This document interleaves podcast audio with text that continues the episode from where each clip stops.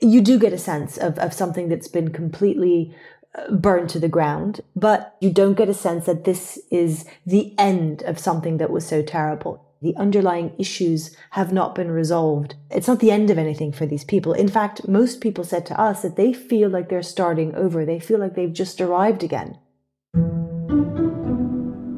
When the Greek refugee camp of Moria burned down, it was not a place that many people were sad to see go.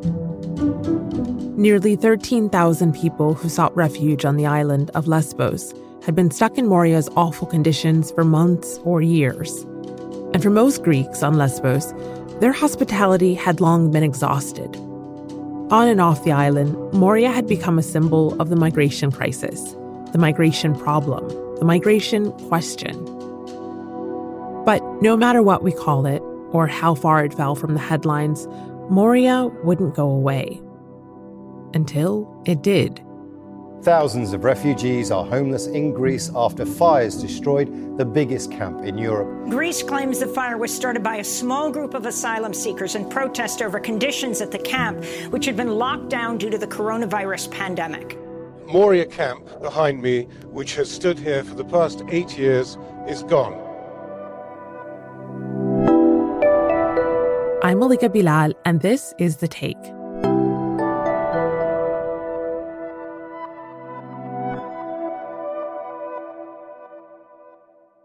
The coronavirus certainly, I think, is the trigger for us now talking about this issue again, for the international limelight to be back on the refugee issue, on the migration crisis.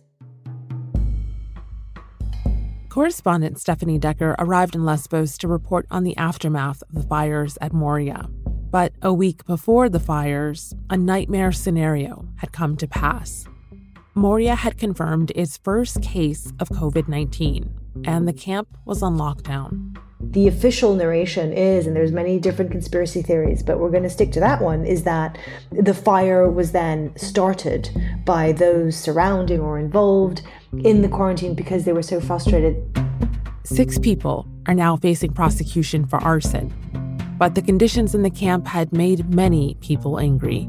There was almost no way to practice health measures inside Moria, and Steph said many people she met were skeptical of the crisis. We met people saying to us, we don't believe in corona, they're just using it to lock us up. And I had to say, listen, no, I'm telling you, I'm not a politician, I'm a journalist. Corona exists, and it does exist on the island, and it's not an excuse for them to lock you up. But these people are so traumatized that when you're put in a tiny porta cabin together with your whole family or other people in appalling conditions, under quarantine, under what is already a living hell, let's say, they couldn't deal with it anymore. That living hell that Steph described had been making headlines for years. I mentioned earlier that Moria was home to thirteen thousand people. Earlier this year, that number reached as high as twenty thousand. When it was built, it was meant for just three thousand. Moria camp was described by so many as impossible to understand how people could live there, as an overcrowded ghetto with hardly any facilities. You had women scared of leaving their tents at night. They wouldn't leave their tents at night, so you know they'd sleep in nappies, so they didn't have to use the bathroom alone. It was so overcrowded. Remember, it's probably about three to four times capacity that it was built for. It had expanded into an olive grove, which was called officially almost the jungle. And people were just living there, sort of, you know, surviving uh, as they could. There was a lack of facilities, sanitary facilities, water, electricity. It wasn't coping. Many people have told me, different voices, that, you know, they're surprised it didn't burn down before. A Greek fisherman said, you know what, if you'd put a hundred of us villagers in that, in those conditions, it would have burned down years ago. When Steph arrived at the site of Moria, the marks of the inferno were still visible. So the camp has been completely burnt. So the land is scorched. There, there were olive trees. They've been scorched. You can see the structures, some of the sort of porter cabin structures that there were for the refugees and migrants. they've been burnt down, or you see them half melted. And in the beginning, you would see a lot of personal belongings still around. Mattresses, clothes, shoes, you know, toys, cooking facilities that people had, you know, they'd made do with what they had to make their life as, you know, bearable, let's say. I think comfortable is a word we're not going to use to describe Moria at all, but bearable as possible. So many people will tell you that they weren't sad to see it burn down, but nothing has been solved, right? These people then slept for ten days on the streets and in olive groves after the camp burned down, pretty much with no help. Steph has seen displacement around the world, but the conditions after Moria burned down still surprised her. I mean, I was pretty shocked that there wasn't a real coordinated aid effort to help these people who were sleeping on the streets. So they had put up their own makeshift shelter. Yes, there were food handouts uh, once a day. The army provided food at later stages that was distributed by an N G O. There were smaller N G Os that were sort of helping, but nothing in the sense of uh, a coordinated, structured aid system that would have helped these people in that period. This is from a Doctors Without Borders coordinator on Lesbos a few days after the fires. A complete chaotic situation. It's impossible to understand where this situation would lead, and keeping these thousands of people in the street all around uh, Moria, all around our clinic. Uh, they're sleeping uh, under the sun with total lack of basic needs. No blankets, no sleeping bag, no food, no water. Staff visited the areas where people had been stranded. There were people sleeping outside locked grocery stores or in olive groves or on the road itself. We met some amazing people, and uh, one we met an eleven-year-old boy, Amir Hadi, from uh, Afghanistan, who taught himself English just from the internet, and he was very mature. As Steph interviewed Amir Hadi on air, you see him sitting on the ground under a tree with his arms around his knees. Behind him is a group of people drinking tea. There are no masks except for Steph's. You know, you're eleven, you're mm-hmm. so mature. We were talking mm-hmm. earlier. Tell me about how, what's it like, what's it been like for you? You know, it's too bad. It's too, this situation is too hard. You know, when I sleep at night, I'm afraid that it, they will attack on us and, and they will burn down everything that we had. It's too hard, you know.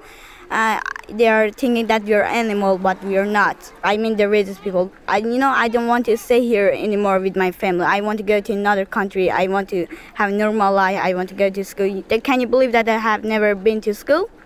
But your English, how did you learn English? Your I, English is incredible. I learned English from internet, just by phone, on the phone. And he just broke our hearts because he was like this little mature man and he was only eleven years old. It's just these people are so traumatized uh, and they're so aware that they're not wanted, particularly when you're listening to a young child tell you this. With the problems people experienced in Moria, it wasn't surprising that many of them were reluctant to go to the new camp that authorities had set up. It was on the site of a former shooting range, right on the ocean, and people were soon picking up leftover bullet casings they found on site. But as Steph saw, there wasn't much choice but for people to go. So after a while, the Greek authorities launched an operation with riot police. I described it as sort of peaceful force, basically just closing the road that uh, the refugees and migrants were sleeping on. So that was blocked. So obviously the locals were getting upset. There's businesses on that road. They were closed for ten days. So obviously the Greek authorities had made it very clear that it was time to move to the new camp. Now the new camp is right on the water, very much open to the elements.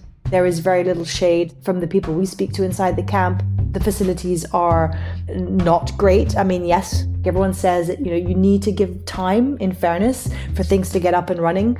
But certainly, for example, the tents, the ground, it was just gravel, uh, pebbles. People get a very thin blanket, so no mattresses, it's getting cold. One food handout a day, the fact that they didn't get enough drinking water, the fact that there were no showering facilities.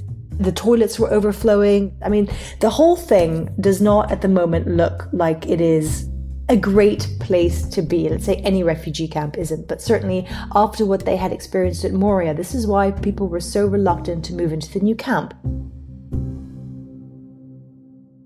People also went to the new camp because of the threat of losing their chance at asylum. Authorities had said only people in the camp would have their cases processed. Steph said she thought the reluctance wasn't just about the lack of facilities. It was related to the lockdown they'd experienced before the fires. A lot of people were concerned that they would be locked inside. Now, this isn't the case. People are allowed to come and go between the hours of eight o'clock in the morning and eight p.m. But everyone we've spoken to has described it. The conditions is very tough. And I think, interestingly, we were talking to the head of uh, M S F here, Doctors Without Borders, and he was telling us, you know, if this was a temporary camp, and this is what it's officially called, you know, a, a transit point, let's say if people stay here for a week or so and move on, then, you know, it could be sort of deemed as uh, acceptable. But, you know, people are staying, as we know, as they did in Moria, for months on end, if not years on end. The Doctors Without Borders official Steph spoke to said they're concerned that the policies that led to problems in Moria will just continue in the new camp. What is it for? Are we talking about second Moria with uh, people piling up in terrible conditions? Or are we talking about a reception camp for transit of the population on their way to other places? But we're extremely worried that, in fact, it's just a containment policy that's going to be maintained, that is just going to keep people there for months on end or even years, and in conditions that are going to be practically worse than in Moria. So it's very difficult for these people, and, and nothing nothing is clear for them. Nothing is explained to them in the sense of even the asylum process. So many people don't know what legal appeals are available to them. So I think we're going to have to wait and see whether this is a temporary camp. But yes, the majority are now in this new camp, and certainly at the moment, all the indications we have from the people we speak to inside is that they're not happy with the conditions at all. Steph mentioned pushback from the Greeks living on Lesbos. It's pushback that's really been growing for a long time, but especially this year.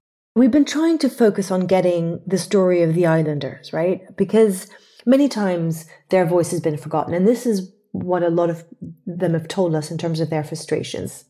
Steph talked to people who said there are two tragedies on this island, but the Greeks is overlooked. My life has changed completely. We cannot work. Look here. Soon we should start harvesting the olives. How can you harvest here? It is not possible. Them and us. We understand them, but they should also understand us. Something that sadly isn't happening. One young man said, we've been hosting these people for years, and yet, you know, our grievances or our concerns are never addressed. It's the island of refugees. In fact, a couple of different people quoted the same headline of a very well-known newspaper that had called Lesbos the island of despair. And they were like, what island of despair? It's the third biggest island in Greece. If you move away from the area where the asylum seekers are, you wouldn't even know that this existed. But yet, this is how we've been portrayed. It's affected our businesses. It's affected tourism. Coronavirus hasn't helped, of course. I mean, yes, people have also made money of this situation, right? N G Os, renting rooms, car rentals, restaurants, all this kinds of stuff. But they're they're tired. Steph says many of the islanders she spoke to were fed up with not being listened to. But some people were also reluctant to say that to the media. It's been very difficult to get people to be honest on camera. They will tell us off camera uh, that they're fed up. One lady saying, you know, I go to the beach and I'm stared at by young men from, you know, she was citing uh, Morocco and Afghanistan. I don't feel comfortable on the beach. They're sitting very close to me. They're staring at me. I don't want my daughters to go. And she got angry and she said, you know, this situation, I would almost say, yes, probably has made me a racist. She said, but we've been left alone by the European Union, even by our government, to deal with the situation. It's a very delicate narrative, let's say, to then ask them to say it on camera. And then she refused to speak on camera because she, she was afraid of any repercussions. Because, you know, whether you're on the left or whether you're on the right, it's such a small community, particularly around, you know, the, the, the asylum seeker area, the camps, et cetera, that people just don't want to talk. So it is something that burdens, let's say, the islanders. Some of them are still one hundred percent supportive. Uh, a lot of them, I would say, are fed up and want these people off the island. And they even blame Athens. They even blame the central government for keeping them here.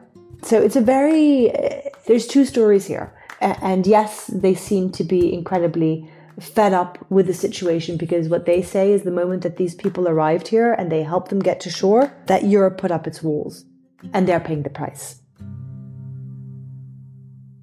Now, all of this is said to have started because of a coronavirus lockdown inside Moria.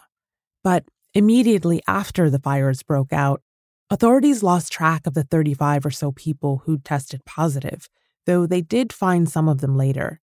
When Steph was on the island, the number of positive cases had jumped to over two hundred, and it's been increasing since then. Steph said the conditions are a big part of the problem. People do wear masks, but I think, let's face it, the people who live in the camp who are forced to live under those conditions do not have the luxury of social distancing. They do not have the luxury of being able to wash your hands. They do not have the luxury of masks or hand sanitizer. So uh, it's a very difficult situation. And certainly when you're already feeling locked up and you're then extra locked up, it becomes a very, very tricky situation mentally for them to compute. In the aftermath of the fires, at the end of September, the E U released a long-awaited plan meant to break the deadlock on refugees. The bloc outlined a more than five hundred page plan to get all twenty-seven E U states to take in refugees, or to take responsibility for sending people back to their home countries if asylum is denied. The new system is also meant to be faster, which means people in places like Lesbos wouldn't be stuck waiting for so long. But Steph said that plan was mostly met with skepticism. So we were talking to people trying to understand what exactly this means. I mean, we can tell you that a lot of the refugees and migrants don't understand exactly what the, the details are, et cetera. And obviously now everything is on hold due to Corona, due to the campfire, Moria camp burning down. And it seems it basically is not about helping these people ease the process of moving forward. What people have been telling us, that this policy is about safeguarding Europe's borders, um, getting people back to their countries of origin who've had their asylum rejected, because there are many people here, for example, who've had their asylum claims rejected and that are still here. So certainly the process is complicated, it's a mess, and it hasn't clarified how these things are going to be implemented. And I think, you know, as, as we've been saying, clearly it's not going to help the people who are certainly here at the moment get off the island any faster.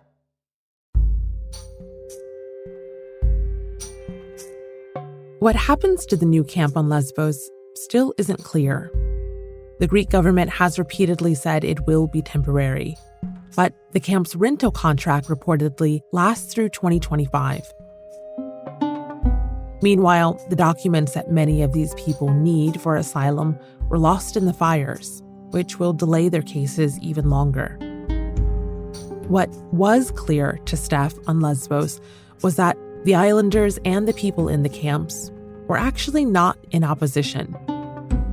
They were united in their main desire to close the camps and get everyone away from Lesbos. We spoke to a twenty-eight-year-old Afghan young man, spoke perfect English. Even now, I can't believe that this is my situation. It's about more than one year that I'm here. We interviewed him live on air, and he was saying, you know, everyone always talks about, oh, the refugees, they're lacking food and water and medical aid. He says, you know, I'm not worried about my stomach. He says, I'm worried about my mind. They are thinking that, oh my God, they are hungry, they, are, they doesn't have any water. So please, you tell me, what's about our emotional? What's about our brain? It is this, this, this limbo, these months, these years of not knowing, of not doing anything. He says, you know, I'm afraid what impact that's going to have on my mind and my mental health. It's already had an impact. He says, I don't think I'm ever going to be the same person again, even if I get somewhere. I don't, I don't believe that uh, when I go another countries, even on, in my country, I can be that before persons, a live person. And people are aware that they're not wanted. Even Mehdi said to us, he said, you know, I want to say this, that uh, I know that the Greek governments and the Greece peoples are tired about refugees, but they are uh, right. Yes, we are in their countries, but we don't have any way I know they're tired. And he says, you're right, I understand you. He says, but we don't have a way. We don't have a way. Just give us an answer, yes or no, um, in terms of their asylum process, right? Get them off the island, move them back. But this limbo, I think, is what people are finding so incredibly unbearable. And that's The Take. This episode was produced by Alexandra Locke with Oni Wohacha, Amy Walters, Dina Kispe, Negin Oliay, Ney Alvarez, Priyanka Tilve, and me, Malika Bilal. Alex Rodan is the sound designer. Natalia Aldana is the social media producer. Stacey Samuel is the executive producer, and Graylin Bushier is the head of audio. Special thanks to Steph Decker. We'll be back.